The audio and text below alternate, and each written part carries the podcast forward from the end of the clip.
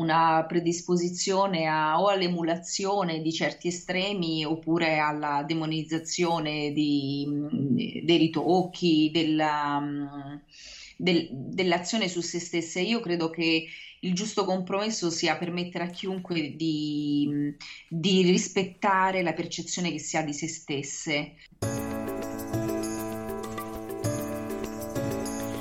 Quanto è difficile porre una domanda diretta ed esplicita, o perché c'è un pizzico di imbarazzo, oppure perché non vogliamo svelare la nostra curiosità, ma anche perché nell'apparente banalità di una domanda semplice ne consegue quasi sempre una risposta complessa.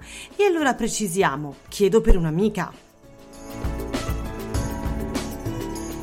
Io sono Claudia Mammalella di Amiche di Smalto e quello che state ascoltando è Chiedo per un'amica.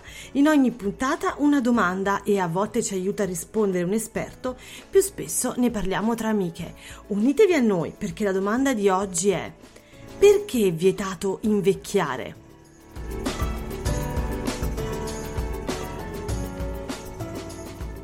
Vietato invecchiare. Detta così può sembrare anche una bella esortazione a curarsi eh, per rimanere sempre belle e giovani, ma rifletteteci bene. Vietato invecchiare è diventato anche un mantra, un diktat, un dovere che ci impone la società.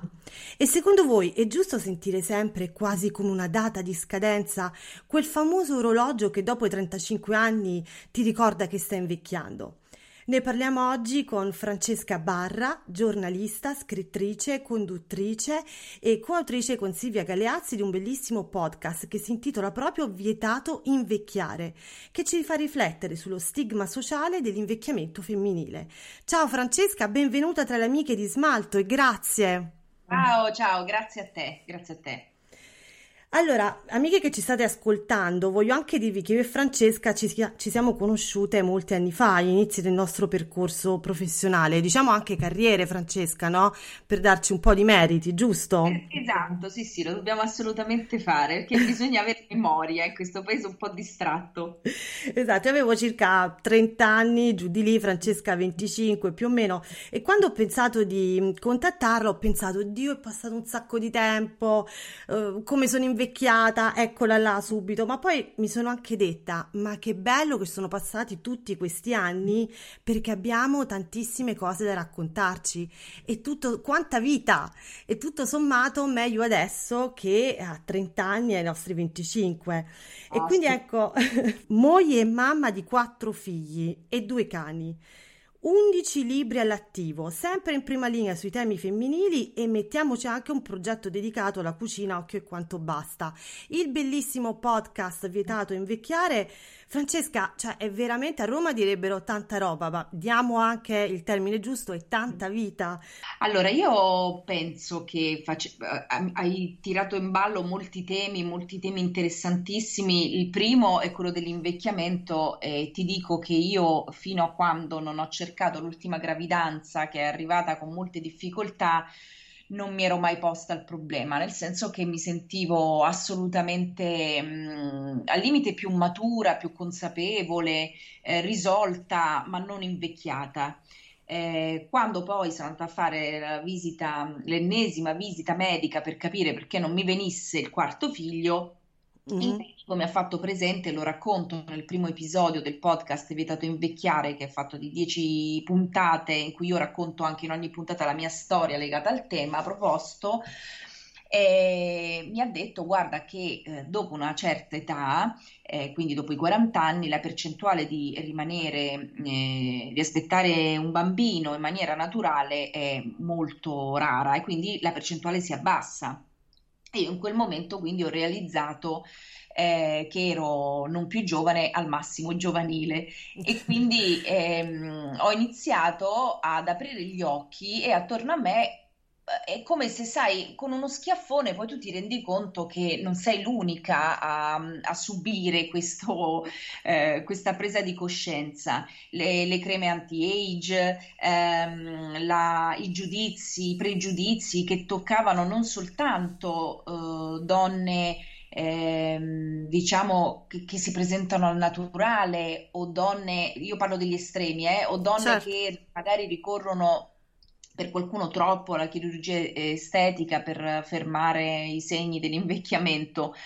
Eh, ma colpiva veramente chiunque, registe attrici eh, pluripremiate che magari si presentavano su red carpet con la ricrescita dei capelli, Naomi Campbell che a 50 anni decide di diventare madre, piuttosto che Julia Roberts che con la, la nipote si mostra um, acqua e sapone con gli occhiali e viene improvvisamente um, cosparsa di, di, di, insulti anche e mm. soprattutto dalle donne.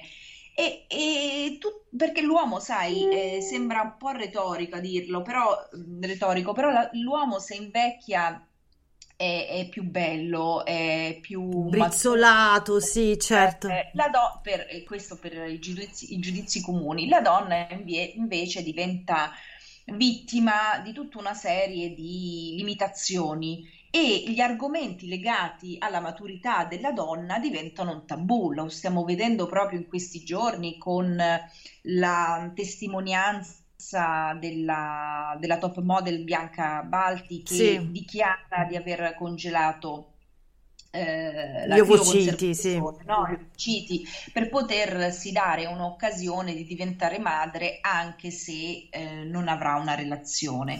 Che poi, perdonami e... Francesca, su questo non è solo un tema legato all'indipendenza, ad essere madre anche senza un uomo, ma eh, proprio per quel famoso orologio biologico, per quella data di scadenza che ci danno e che alla fine noi possiamo fare qualcosa, cioè serve, ti serve per tante cose, anche per una malattia eh, o proprio esatto, per... anche per eh, caso di infertilità, in caso di cure temporanee che ti, ti possono mettere a dura prova. Eh, il problema, sai qual è? Che una testimonianza coraggiosa, perché poi chiunque ci metta la faccia sa che verrà ormai travolto da giudizi, no?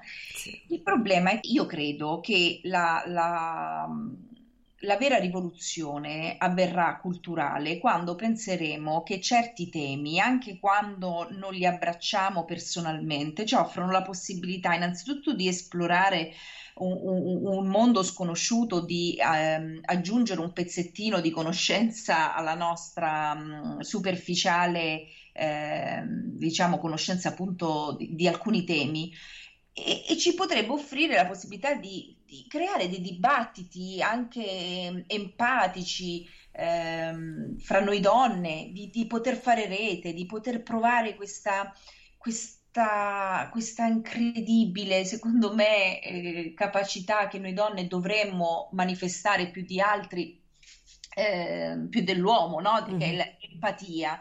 E invece eh, la, la, non, no, sprechiamo l'ennesima occasione per puntare il dito, per eh, focalizzarci soltanto su Bianca Balti, certo. tu egoista, no? senza l'uomo, no? E invece non capiamo che parlare di crioconservazione, io ne ho parlato nel mio podcast anche con la dottoressa Daniela Galliano, e, e questo ci può, eh, può aiutare altre donne e, e, non c'è solo il tema sentimentale, c'è un, un tema che riguarda la sfera medica, eh, la salute della donna. Certo. E questo è uno dei tanti tabù. L'altro tabù, per esempio, è devi diventare madre o scegliere di non diventare madre senza che la società ci faccia sentire inadeguate. Oppure ancora la menopausa in altri paesi, ah. menopausa viene trattata con profondo rispetto perché la donna subisce dei cambiamenti anche e anche sul posto di lavoro, ti tutelano se sei in menopausa. Invece da noi lo diciamo sottovoce perché quando entriamo in menopausa, io non sono ancora entrata in menopausa, ho 43 anni, ma quando si entra in menopausa le donne hanno dei cambiamenti e, ed è quasi una vergogna dircelo. Un tempo la vergogna era eh, parlare di, persino di mestruazioni, no? Pensa quanti passi in avanti abbiamo fatto. E anche lì, quante donne soffrono eh, per, per, un ciclo abbondante, ma non si può dire. Eh, le, l'endometri- l'endometriosi. Sì eh, non viene riconosciuta come, come malattia e, e, anche lì poche e, e timidamente eh, donne hanno provato a introdurre questa, questa problematica. E, ehm, quando lo fanno al- le donne diventano testimoni di piccole grandi battaglie non personali, collettive, noi dovremmo farci portatrici di rispetto, di, di, di rete e, non, eh, e dovremmo dare il buon esempio. Quando questo non accade mi sembra davvero una sconfitta. Sì, io credo che mm, eh, parlando proprio con te da amiche, insomma, ehm, ecco, prima dicevi la menopausa che è vissuto come l'Armageddon per le donne, no? Anche io parlandone così con le amiche dico va bene, è una cosa fisiologica, si affronterà, insomma, non è che è finito, è finita la vita, il mondo Ehm, però ecco, l'importante secondo me è parlarne in modo libero.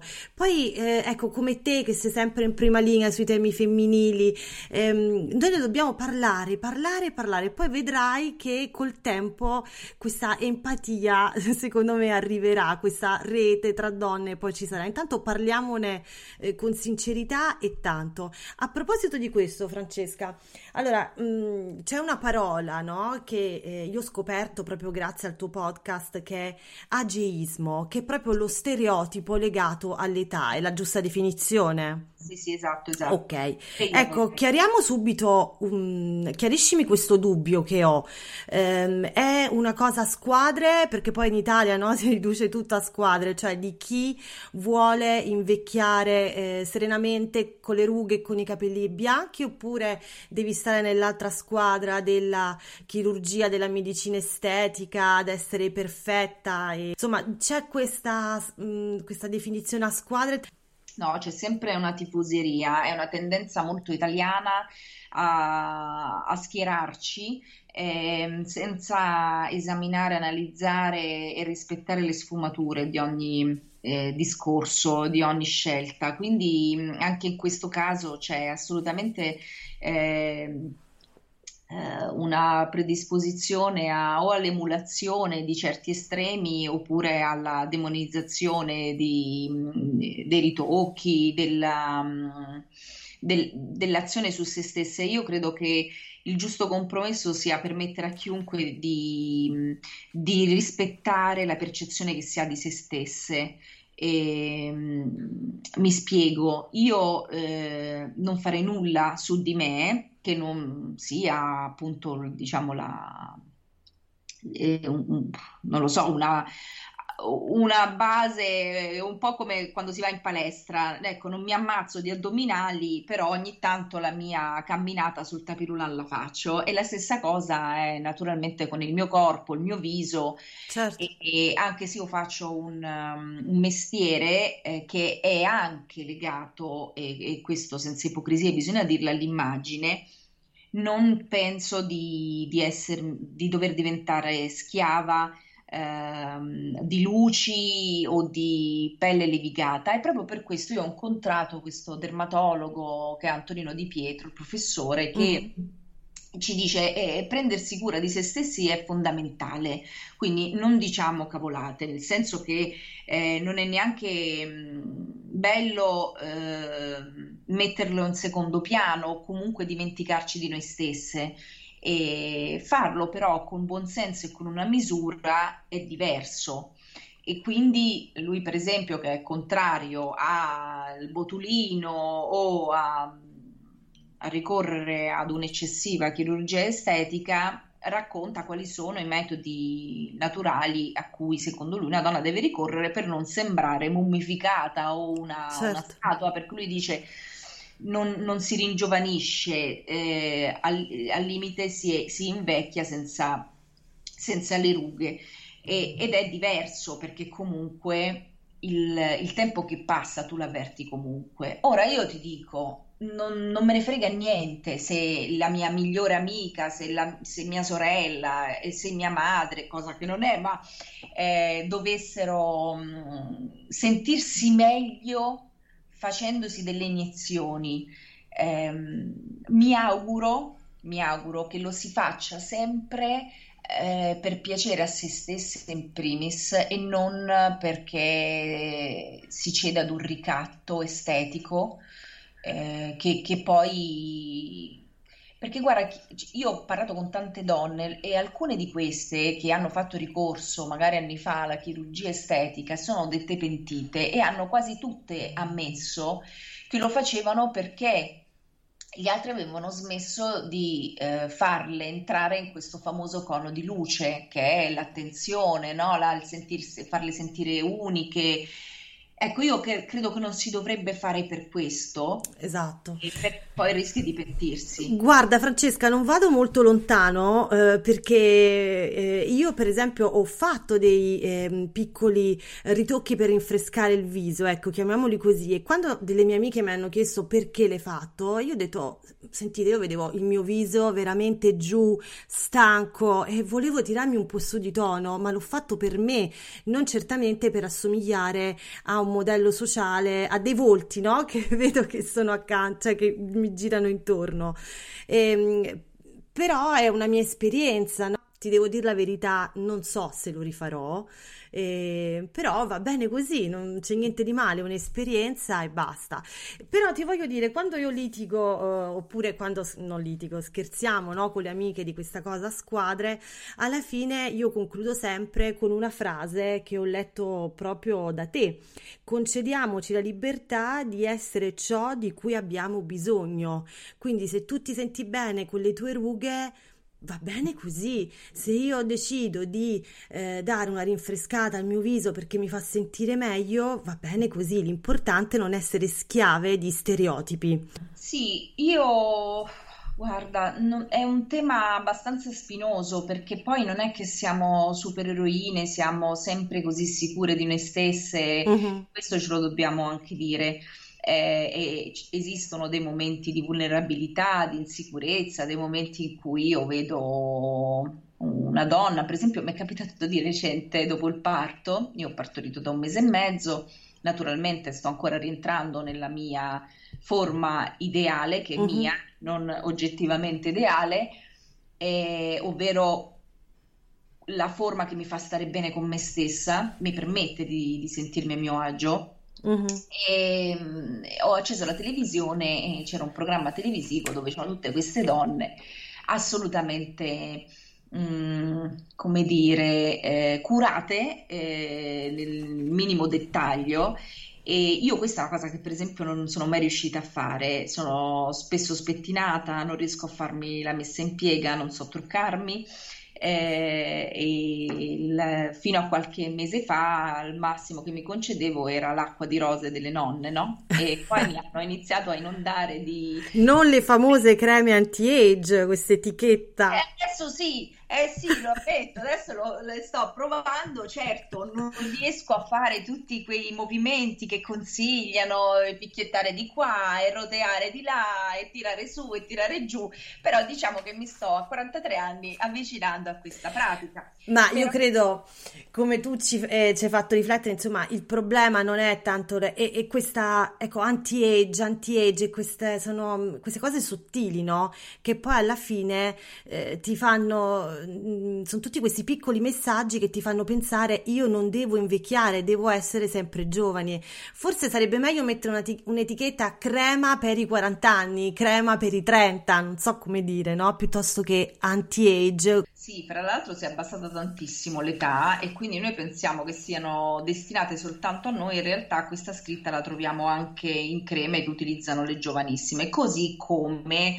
l'età del- delle donne che ricorrono alla chirurgia estetica anche si è molto abbassata. Sì, sì. E mh, questo perché eh, anche bisogna dire che i modelli di riferimento a cui si, anche le giovanissime si ispirano eh, sono dei modelli filtrati perché sui Certo. social tendiamo a pubblicare tutte la nostra foto migliore e spesso ad utilizzare dei filtri, dimenticandoci quasi quando ci guardiamo allo specchio da dove siamo partite. E figuriamoci che cosa accade nella mente e nel corpo di una ragazza molto giovane. Eh, se vede che attorno ehm, le donne che ricevono la gratificazione di un like e pensando che, che sia sinonimo di, di qualità e di davvero apprezzamento, ma così non è, eh, quanti like mettiamo distrattamente, diciamoci la verità, oppure lo mettiamo e dietro diciamo Dio quanto è brutto quel, quel, quel vestito, quella borsetta, e però mettiamo lo stesso il like. Quindi diciamo che la, la percezione spesso è eh, sfasata, però e il, il, problema è che se tu pensi che la, mm, per piacere oggi devi essere levigata, devi essere filtrata, devi avere le luci miracolose, ehm, e, e, noi dobbiamo dare il buon esempio, soprattutto chi ha le, la mm, responsabilità di essere un comunicatore, non un guru, eh, io odio mm-hmm. il guru, però e io nel mio piccolo racco- voglio sempre raccontare la verità. Raccontare la verità, però, attenzione, non è fare la marchetta. Io mi sono resa conto che alcuni influencer raccontano di essere ricorse, di aver fatto ricorso alla chirurgia estetica pensando di e, e, e, diciamo fingono che sia un atto di liberazione, di onestà, quando poi c'è il tag alla clinica, al medico e, e, questo spesso perché usufruiscono di sconti o di trattamenti gratuiti. Attenzione, certo. attenzione anche a quello. E di recente ho visto proprio un influencer fallo e mi sono molto preoccupata perché poi a farne le spese appunto sono le le persone più pure, più ingenue, mm. che magari dicono, ah, vedi, però è onesta, allora l'ha fatto, lo faccio anch'io. Non succede niente.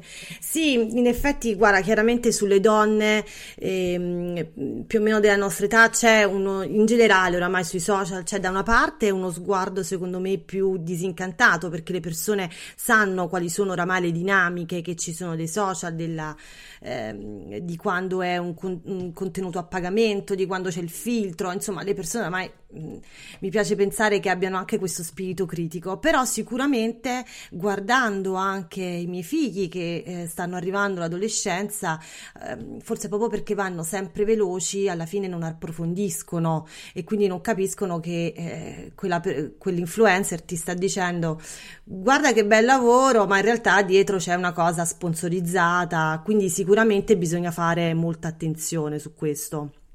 Sì. Assolutamente sì. Senti Francesca, a proposito di figli, eh, lo, ecco, un po' per sdrammatizzare, ma eh, a te no, abbiamo un po' dei piccoli nemici anche in casa, no? Non ti è mai capitato che ti abbiano detto mamma sei vecchia? A me è capitato. E io li rimprovero oramai, loro no, lo dicono no, simpaticamente, no, naturalmente. No, mio figlio mi ha preso in giro dicendo che, ha preso in giro me e Claudio dicendo che la bambina penserà di essere figlia sua che ha 16 anni e, e nipote nostra. Eh, però a parte questa, questo scherzo, no, devo dire che anche loro sono cresciuti, poi figurati, mh, mm, la serpe in seno c'è sempre, però più o meno sono allenati al rispetto ad uno sguardo anche pulito. No, non me l'hanno mai detto, se altrimenti poi non li faccio più mangiare. No, ma infatti, guarda, ovviamente lo dicono simpaticamente proprio perché vedono che appunto no, io sui social, no? Allora mi fanno.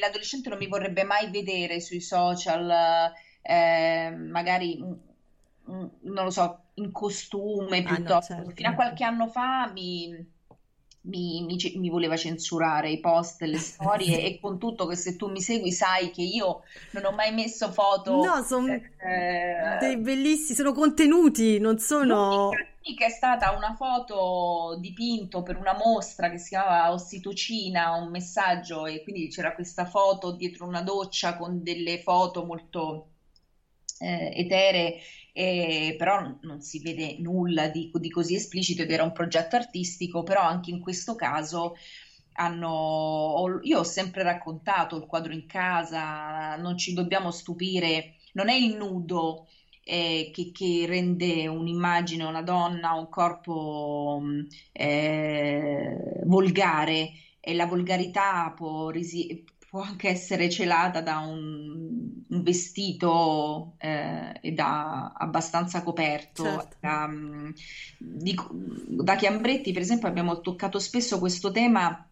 Dico sempre che è volgare tutto ciò che non ci corrisponde ed è una for- la volgarità è una forzatura della nostra natura ma eh, non è il nudo, altrimenti non dovrebbero esistere eh, opere d'arte, eh, statue, dipinti eh, e quindi io tendo molto a a far diventare i miei figli consapevoli di queste distinzioni, dopodiché probabilmente per l'adolescente è più una questione di atteggiamento, quindi per esempio una cosa che mi ha fatto molto ridere, all'inizio arrabbiare e poi ridere, è stata che mi ha detto che mamma, ma l'altra sera c'era un amico sui Navigli eh, e c'era sua madre a fare un aperitivo con le amiche, cioè nel locale accanto. Faccio, scusami, quanti anni ha la mamma? Eh, 40. Faccio, ma scusami, ma a 40 anni uno avrà ancora diritto ad andarsi a fare un aperitivo. E... Qua se no devo chiudere amiche di smalto, eh Francesca, dillo a tua figlia.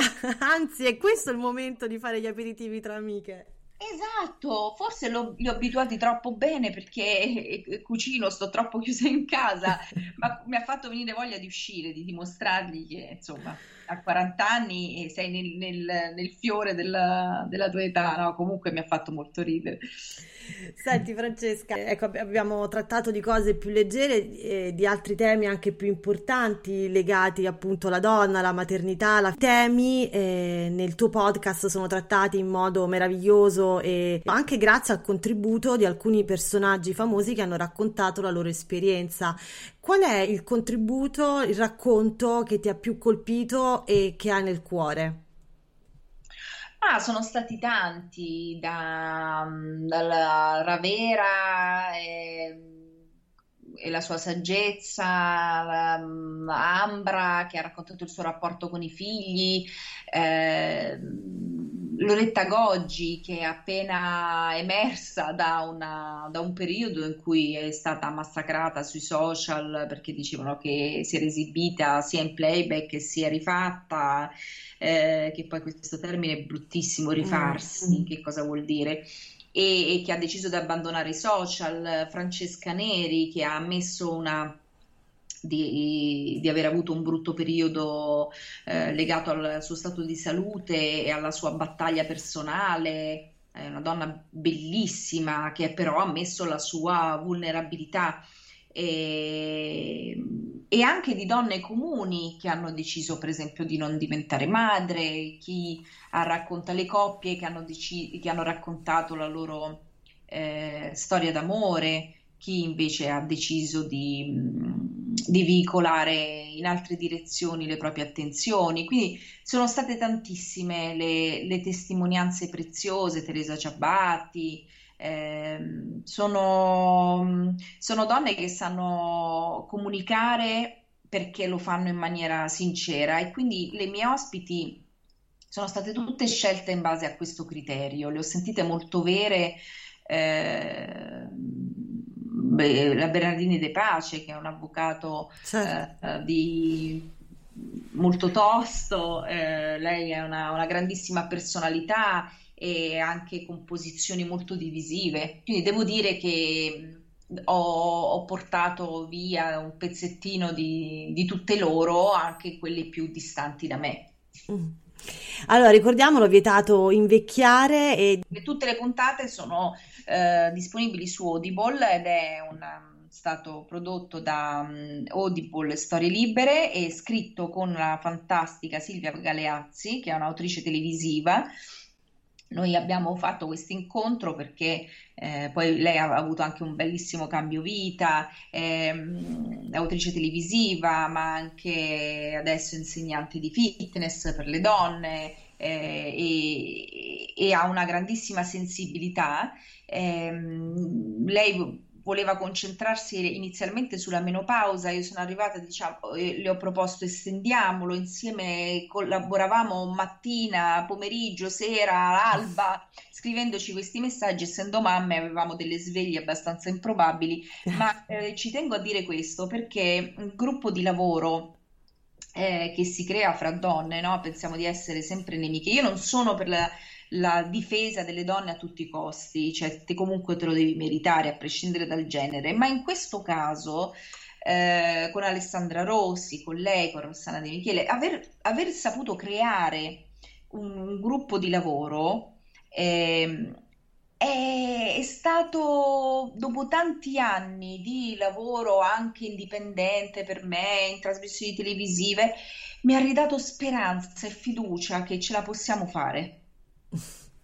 Sì, guarda, è vero anche perché mh, capita che eh, quando poi fai in qualsiasi lavoro, no? Fai una carriera, fai tanti sacrifici, poi ti indurisci un po' e tendi a chiuderti. Invece è proprio questo il momento eh, in cui ti devi aprire e fare rete, come dici tu, lavorare in squadra con altre donne. Esatto, esatto. Questa è la, non lo so, la Mm. ricchezza, l'unica ricchezza e, e l'unica uh, possibilità, l'unica rivoluzione culturale che possiamo fare. Ti ringrazio davvero di questa bellissima chiacchierata e mm, continuerò a seguirti con grandissima stima e grazie per averci fatto riflettere eh, su questi temi, anche per liberarci da questi stereotipi che poi il mondo si è evoluto, lottiamo per dell'inclusività, per delle cose importantissime e poi l'ageismo, che è la cosa più vecchia, no? Uno stereotipo così vecchio proprio in sé.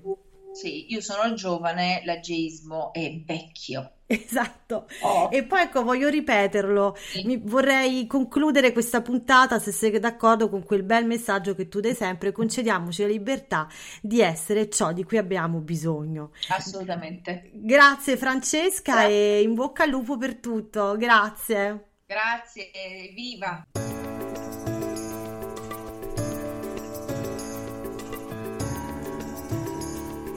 Chiedo per un'amica è un podcast di Amiche di Smalto scritto da Claudia Mammalella e prodotto da ADS Web. Si consiglia l'ascolto durante la giornata, l'adrenalina potrebbe causare disturbi al sonno. Per altre informazioni leggere i post informativi su amichedismalto.it.